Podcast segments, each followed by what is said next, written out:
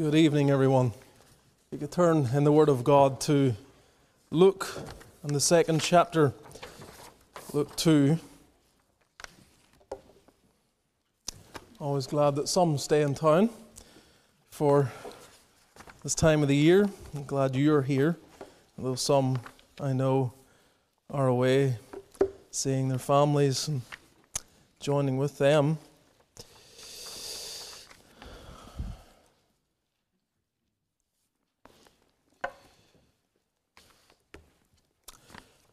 I'll run quickly, just after I pray, I'll run quickly through just a couple of other uh, details regarding our missionaries.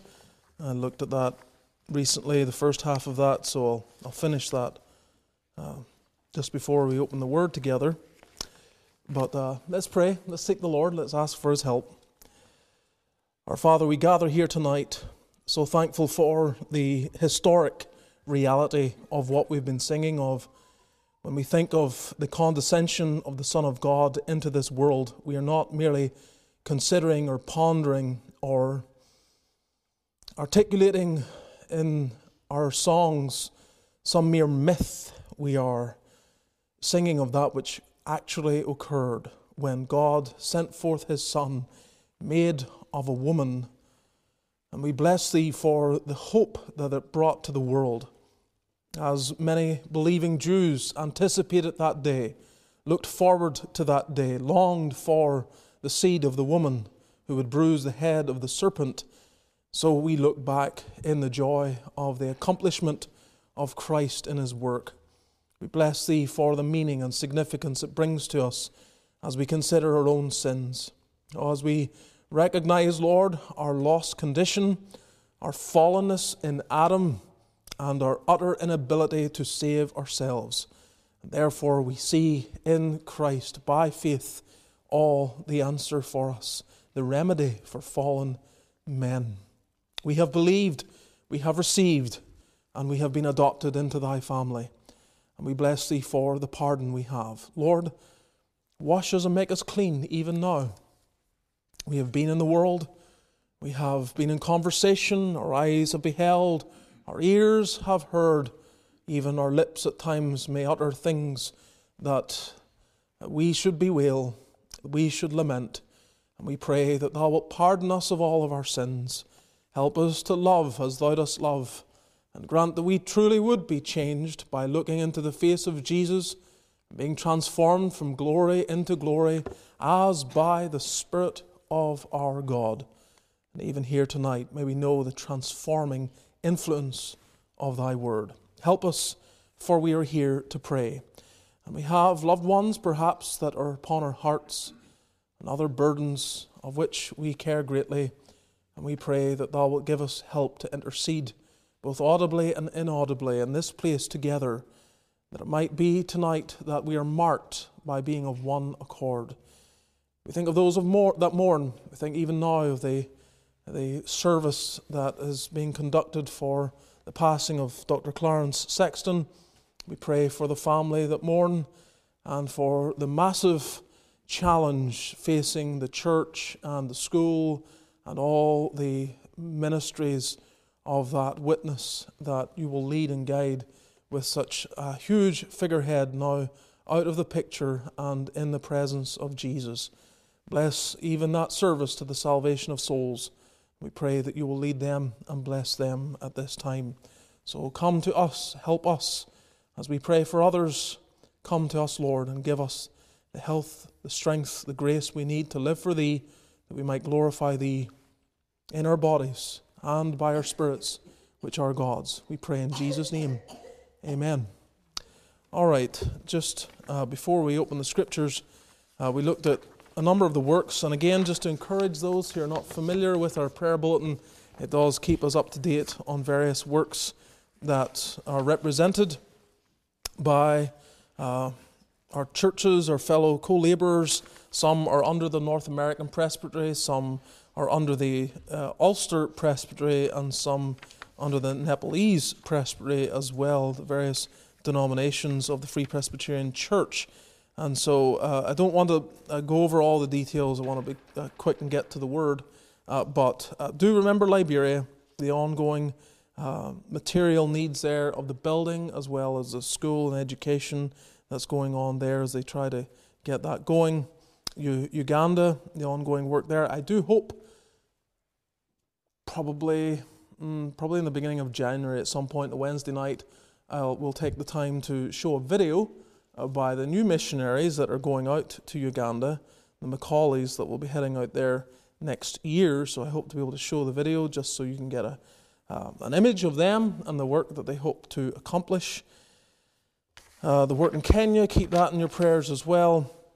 The work in Nepal, uh, just uh, in reading this, uh, you may have noted there was uh, an earthquake there that killed 150 people and 375 were injured, but some among the, the churches there were killed in that earthquake.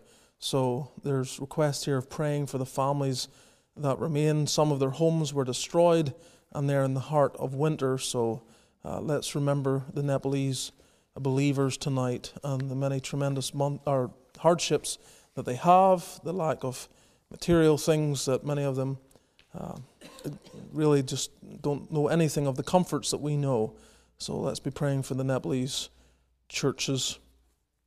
And then South Korea, I also hope to show at some point a PowerPoint from uh, Dr. Larry Saunders. He was recently in South Korea and saw the work there, and there is hope for that church to officially uh, come under our denomination, be part of our denomination. So, uh, again, maybe in January we'll, we'll look at that and get a better picture of what's going on there so that we can pray more specifically. But just, just pray for these works in Asia, Australia, and Africa, that the Lord's hand would be upon them. I'll make mention also our brother John Kelly, some prayer requests as well, and I'll bring that before you just before we pray. But Luke 2, Luke 2 is where we are.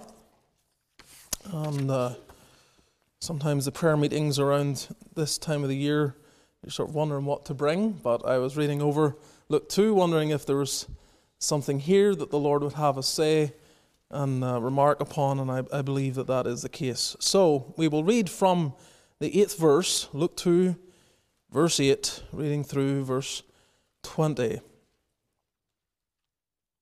And there were in the same country shepherds abiding in the field, keeping watch over their flock by night. And lo, the angel of the Lord came upon them and the glory of the Lord shone round about them, and they were sore afraid.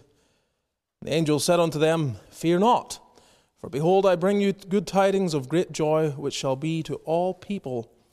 For unto you is born this day in the city of David a Saviour, which is Christ the Lord. And this shall be a sign unto you ye shall find the babe wrapped in swaddling clothes, lying in a manger. And suddenly there was with the angel a multitude of the heavenly host praising God and saying, Glory to God in the highest, and on earth peace, goodwill toward men. And it came to pass, as the angels were gone away from them into heaven, the shepherds said one to another, Let us now go even unto Bethlehem, and see this thing which is come to pass, which the Lord hath made known unto us. And they came with haste, and found Mary and Joseph and the babe lying in a manger. And when they had seen it, they made known abroad the saying which was told them concerning this child. And all they that heard it wondered at those things which were told them by the shepherds. But Mary kept all these things and pondered them in her heart. And the shepherds returned, glorifying and praising God for all the things that they had heard and seen, as it was told unto them. Amen. May the Lord bless the reading of His Word. The other day, Monday, I was challenged, not by anyone in this congregation, regarding uh, spiritual experience. Spiritual experience.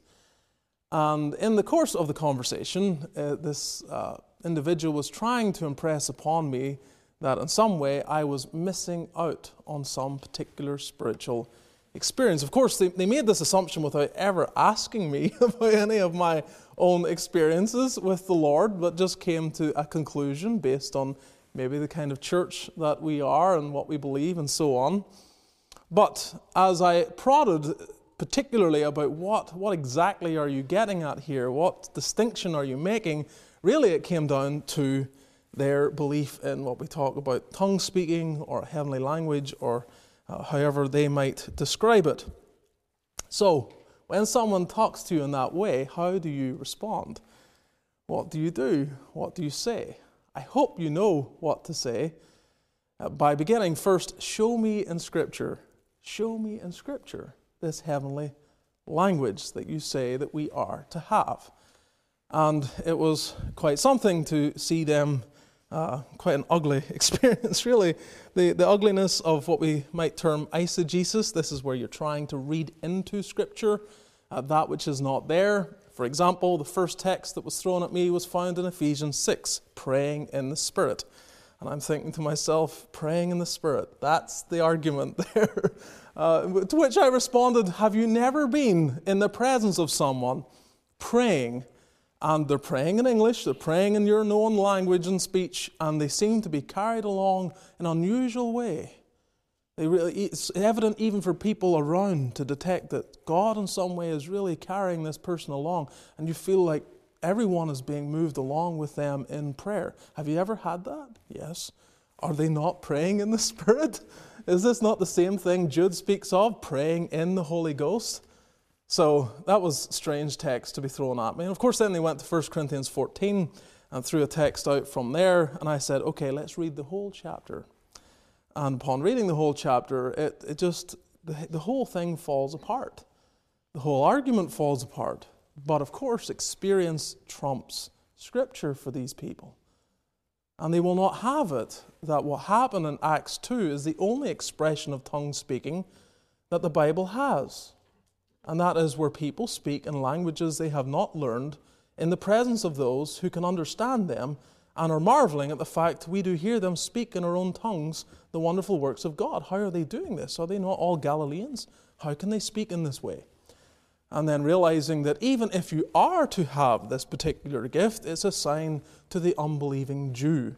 In which case I said, perhaps if this gift is real as you say it, the only time which I would need it is if I went over to the synagogue over there and some way started uh, displaying this gift that might be helpful in that context. Anyway, I say all of that because people love the novel they are drawn out after the novel. They want things that are different and distinct, and they're always chasing after something new. And this brought to mind something I read recently in Richard Baxter's Christian Directory, and he's giving reasons that people believe or in some external way come to profess the Christian religion, uh, but there are false motives behind it. And one of them he addresses is novelty. And in that, and this is just a little a snippet of some of the things he addresses. He says, All men are affected most with things that seem new and strange to them. It is not only the infirmity of children that are pleased with new clothes and new toys and games, as might be evident in a few days uh, as well, but even to graver, wiser persons, new things are most affecting, and commonness and custom dulls delight. Our habitations and possessions and honors are most pleasing to us at the first. He goes on then to say, It is said of them that received the seed of God's word as into stony ground that forthwith it sprung up, and they anon with joy received it, but it quickly withered for want of rooting. These kind of hearers can no more delight still in one preacher or one profession or way than a glutton in one dish or an adulterer in one harlot. And he uh, makes sure his point is understood there. Uh, the tendency of men to seek after new things. Here's a novel idea be satisfied with Jesus. Be satisfied with Jesus Christ. Just to be continually satisfied with Jesus Christ, that would be novel. It'd be novel to see, even among the professing church, satisfaction just with Jesus Christ. That we think of Him who came and took our flesh and died on our behalf and rose again from the grave and is coming back, and in the meantime ever lives to pray for us, that we should be satisfied with that. Oh, I know there is power to be sought, and you will hear me address that and deal with that too. There's certainly power for service that we need, and we should be seeking God for the Holy Spirit to enable us to live the Christian life and bear witness for Him. But the shepherds here that we have read of and Luke 2, they had an experience, but it was not a repeatable experience, and it was intended to function as a pivotal point in their lives. If they sought for angels to come to them again, they would have been disappointed. If they sought for a message from an angel again, they would have been disappointed. If they sought for the same feeling of fear to dawn upon them as they had on that occasion, again, likely they would end up living their lives disappointed. They were directed to go where the Son of God was, to go and find him. And that, that instruction was one that they could follow the rest of their lives. Go and find the child. Go and find the babe. Spend your life going and finding that babe. Seek for him. So, I'm taking the language of verse 12 then just to muse upon as we come to prayer.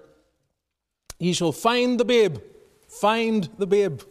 Just thinking about that. If we would actually give ourselves to finding this one, seeking for this one. It ties into all sorts of scriptures seeking the Lord while he may be found, calling upon him while he is near. This is, this is really what we are to do. In fact, you find it right at the end of Genesis 4. Then began men to call upon the name of the Lord. What are they doing? They're beginning to seek God. This is constantly then what we are to do. So, a few things just to think about here. First, search for Him in Scripture. Search for Him in Scripture. Our Lord Jesus, in His ministry, gave instruction in John 5 39 search the scriptures. For in them you think you have eternal life, and they are they which testify of me. Go to the scriptures. Go to the scriptures. You'll find me there. You will, if that's what you're looking for. I think I remember uh, Dr. Barrett actually saying uh, that you will, you will see what you're looking for, or you'll find what you're looking for in relation to Scripture. And I don't, you don't think you can take it a little bit too far, but I think there's a general principle there, general idea that if you're actually searching for Christ in the Scripture, you're far more likely to find Him and see Him than if you're not. So later on in this chapter, you see part of the problem that we face when it comes to finding the Lord. And if I could just make a few remarks here first, our problem is illustrated by Mary and Joseph later on in this chapter. If you go down to verse uh, 46, well, they, they, you know the context here. Maybe I should read before that, verse 42 or verse 41. Now, his parents went to Jerusalem every year at the feast of the Passover, and when he was 12 years old, they went up to Jerusalem after the custom of the feast. When they had fulfilled the days, as they returned, the child Jesus tarried behind in Jerusalem, and Joseph and his mother knew not of it. But they, supposing him to have been in the company, went a day's journey, and they sought him among their kinsfolk and acquaintance. And when they found him not, they turned back again to Jerusalem, seeking him. And it came to pass that after three days they found him in the temple, sitting in the midst of the doctors, both hearing them and asking them questions. So, they go a day's journey and then it takes them three days to find him, which seems to show that there was a lot of ignorance even in how they were seeking for him. That they had no idea where he was and didn't go to the place where he might most likely be found. So they're searching for him, but they can't find him. Which is really what we do. Even at times we come to church supposedly trying to see the Lord, but but we still struggle to see him. Or we open our Bibles and we still struggle to see him. I say to you, beloved, never give up the pursuit of trying to find Christ, of seeking to have him revealed to you. Don't come looking for some fuzzy feeling. Now, you may get experiences where you're broken and you're sobbing either in sorrow over your sin or in joy over your forgiveness or whatever the grounds of your emotions may be, it's not wrong to go through that and to be broken and feel all of that. But come first, not for the feeling itself, not for the dramatic that may occur on occasion, but just to see the Lord, to search for Him. And when we don't find Him, to keep searching for Him, we have a natural problem, just like Mary and Joseph, in that we, we do not inherently know always where to find Him, how to see Him.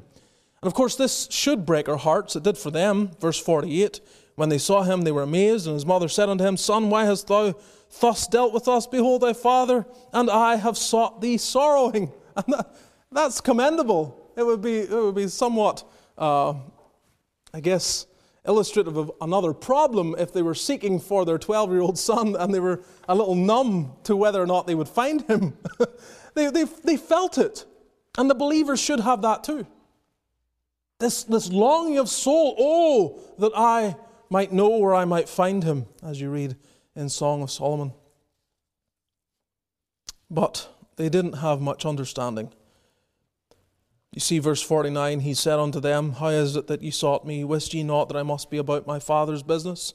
And they understood not the saying which he spake unto them. There's, they didn't get that. And of course, it's illustrated by the fact they didn't first go to the temple. They didn't first go to the temple. Where is he most likely to be? So, this is again our problem too. We, we can search in the wrong places. We can be looking for the Lord in all sorts of various ways instead of, like, get to the scriptures. That's where you're most likely to see Him. That's where He's most likely to reveal Himself to you. So, keep going to the scriptures looking for Him. Despite our infirmities and deficiencies, like Mary and Joseph, but our problem is solved by looking where Jesus is, and this just compounding the issue that he was found in the temple. That was the most likely place to find him. That was, that was where he would be. Of course, the Son of God would be in the temple of God. And we might say then, in like fashion, the Son of God is found in the Word of God. That's where you're most likely to find him. Not to look inward, but to look to the Word. There is where He is. Of course, He illustrated this in His ministry too, didn't He? After His resurrection, at the end of this, uh, this Gospel, the last chapter, Luke 24, when He's with those two on the road to Emmaus, and He says to them, Luke 24, 25, O fools, and slow of heart to believe all that the prophets have spoken. I mean, you, you know the Word, but you, you're slow to believe it. And you're not seeing right now what has happened. Verse 27 Beginning at Moses and all the prophets, he expounded unto them in all the scriptures the things concerning himself. It was through the Old Testament, says, Here I am. All through the scriptures. Perhaps there is no time of the year when Christ is more frequently put before the view of the American public than December, and yet few see him. Few see him. Why? Because it's as if messengers, not angels, but other messengers who come, Christians and other forms of expression, come to them and say, Go to Bethlehem and see. Go find the babe. And they don't go.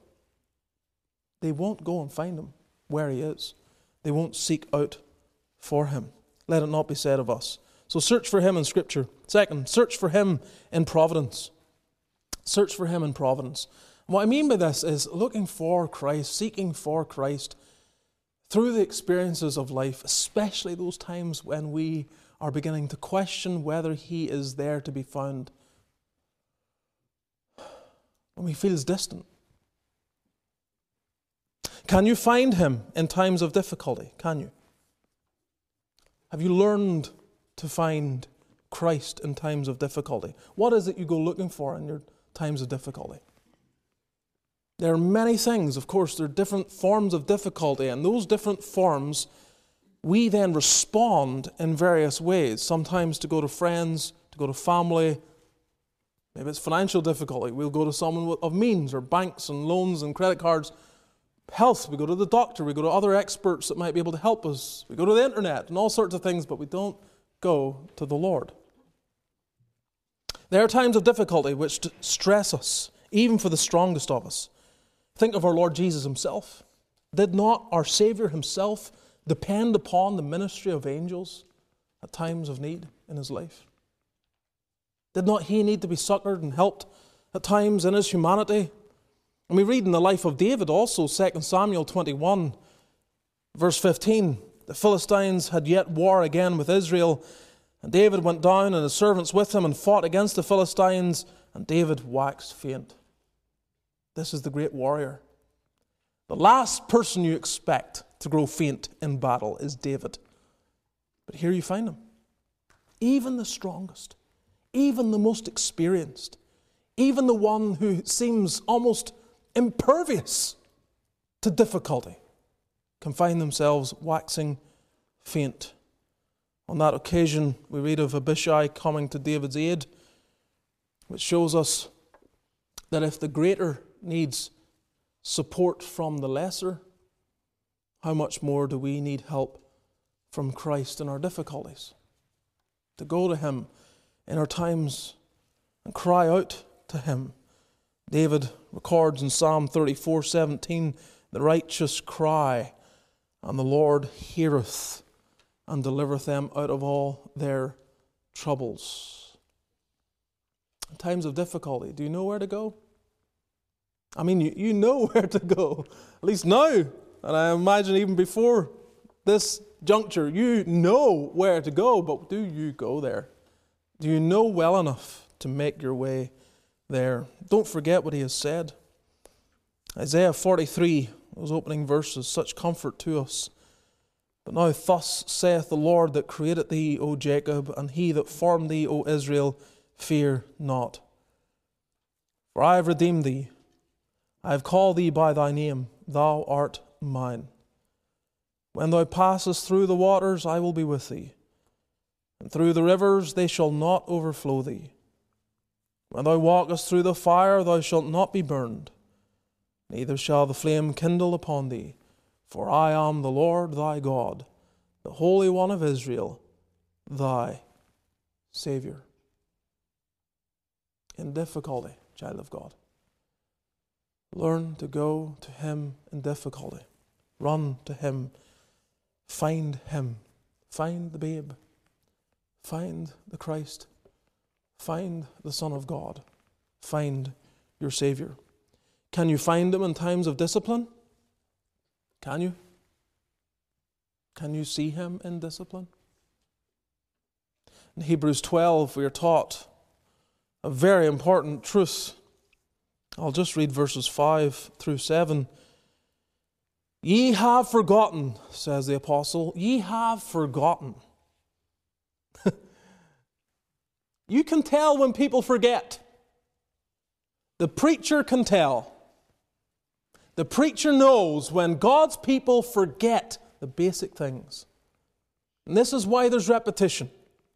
This is why we need to hear the old, old story. This is why we don't deviate from preaching Christ and Him crucified and reminding you of all the implications of what He has done and the benefits of that to the believer. Ye have forgotten the exhortation which speaketh unto you as unto children, My son, Despise not thou the chastening of the Lord, nor faint when thou art rebuked of him. For whom the Lord loveth, he chasteneth, and scourgeth every son whom he receiveth. If ye endure chastening, God dealeth with you as with sons. For what son is he whom the Father chasteneth not? The doctrine of adoption, the recognition that I'm his. I belong to him. I should expect my Father to discipline. And so let me not just see the rod, let me see the one who applies it. Let me find the one who loves my soul more than I love myself and shed his blood to save me.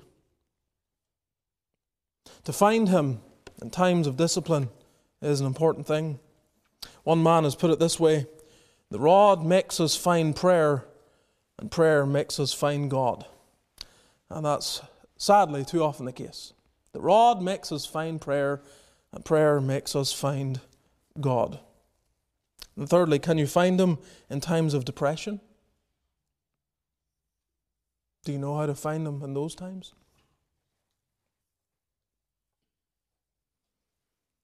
Spurgeon once said, Fits of depression come over the most of us Usually cheerful as we may be, we must at intervals be cast down.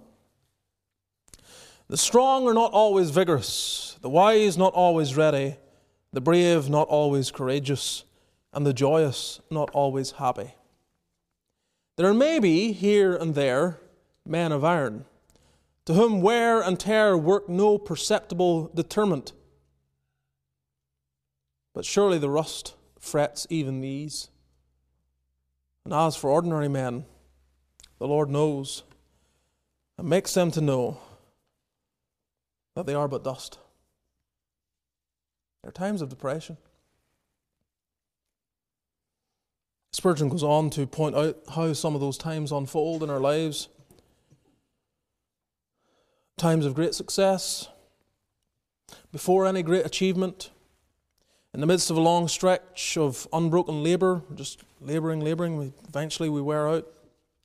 A crushing stroke or blow, such as the betrayal of a friend or some great sin against us or the failure of someone we love, when troubles multiply, and so on and so forth. Various things that can actually function as the straw that breaks the camel's back. And we, though cheerful usually, can be plunged into a state of melancholy.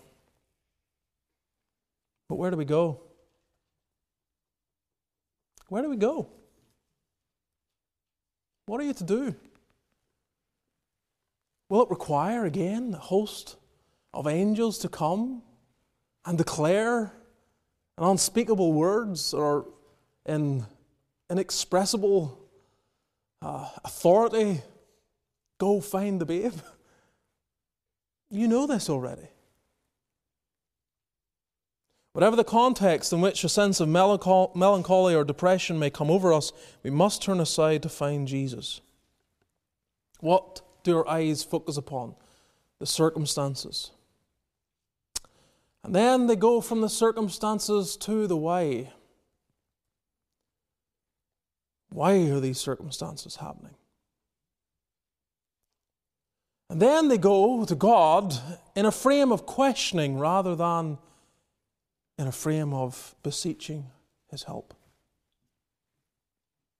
As if what He has brought to pass is unwise. Focus not on the circumstances, focus on Jesus. Focus not on the disease, focus on Jesus. Focus not on the loss, focus on Jesus. Find the babe. Find him. Find him.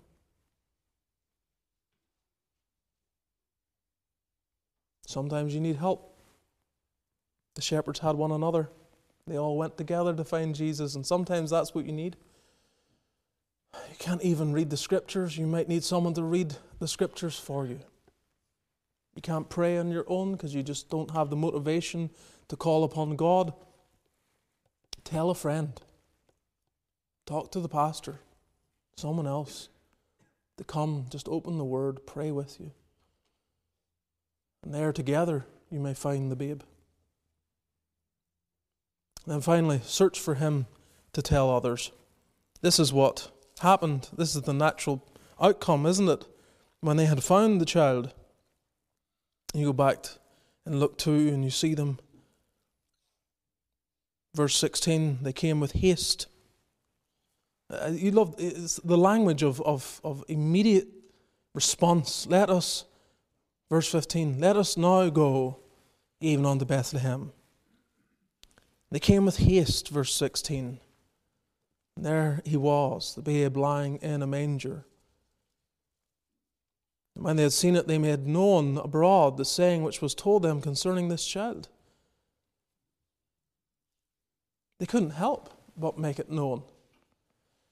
And you know, part of our problem as believers and why we are so easily silenced and how little natural evangelism we do, you know, one of the reasons why is because we do not see Jesus sufficiently in the Word before we go into the world.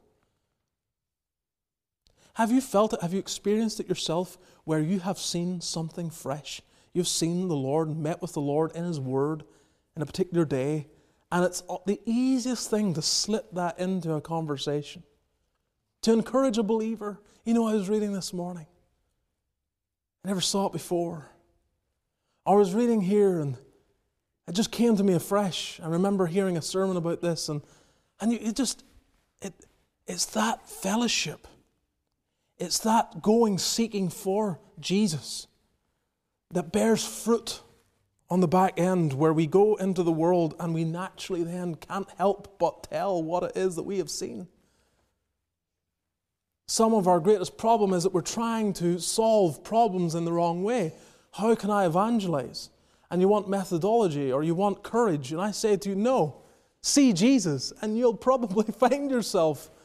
There are different dispositions, I get it. But you'll find yourself more easily looking for an opportunity just to slip in. I saw this. I saw him whom my soul loveth. Search for him in order that you might tell others that you've found him and where they might find him too. This is our need, beloved. And this is our need at all times. But even as a family, as you gather on Monday or whatever you're, you go through your traditions or whatever it is you, you do, make sure there's a finding of Jesus and to all the children here, making sure you children that you, you find Jesus. Because that's what the Bible's telling you. It's telling you to go and find him. Go and find them. You know, find them in the Word. We're going to sing, and then we'll